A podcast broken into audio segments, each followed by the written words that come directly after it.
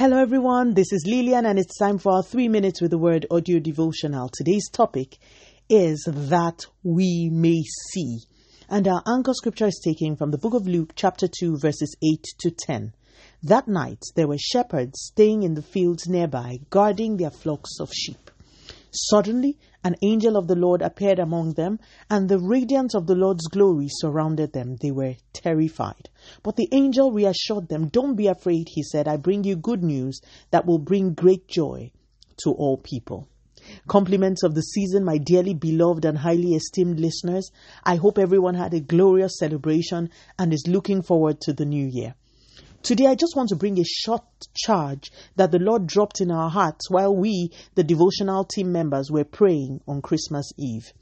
In our anchor scripture, Jesus, the long awaited Messiah, had been born.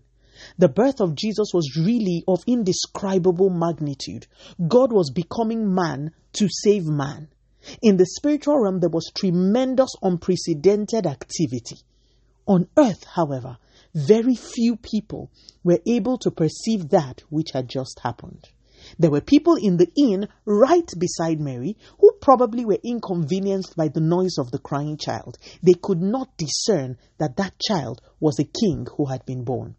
The Bible tells us of shepherds who went about their own business, oblivious to what had just happened on earth. It was business as usual on earth, but in heaven, the Bible tells us that the armies resident in the heavens were celebrating in heavenly fashion. Where am I going with all of this? I'll tell you. And this really is my charge this morning. If we will continue to claim the name believer or born again child of God in the coming year, we must do all it takes to not be oblivious of that which goes on in the kingdom we pay allegiance to. We must, in response to scripture, set our minds on things above.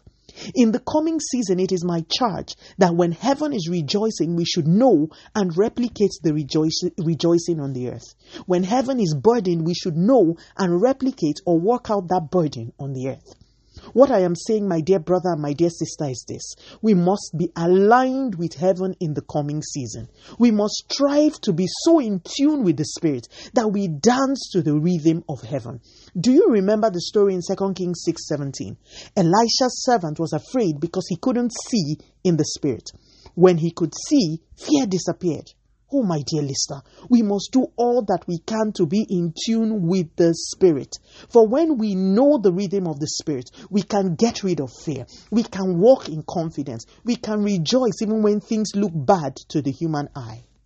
We have about five days to the end of the year. And so many people have begun planning and praying and permutating, which is all fantastic. But can I charge you in this season to begin to pray? Lord, that I may see, hear, and align with what the spirit realm is saying.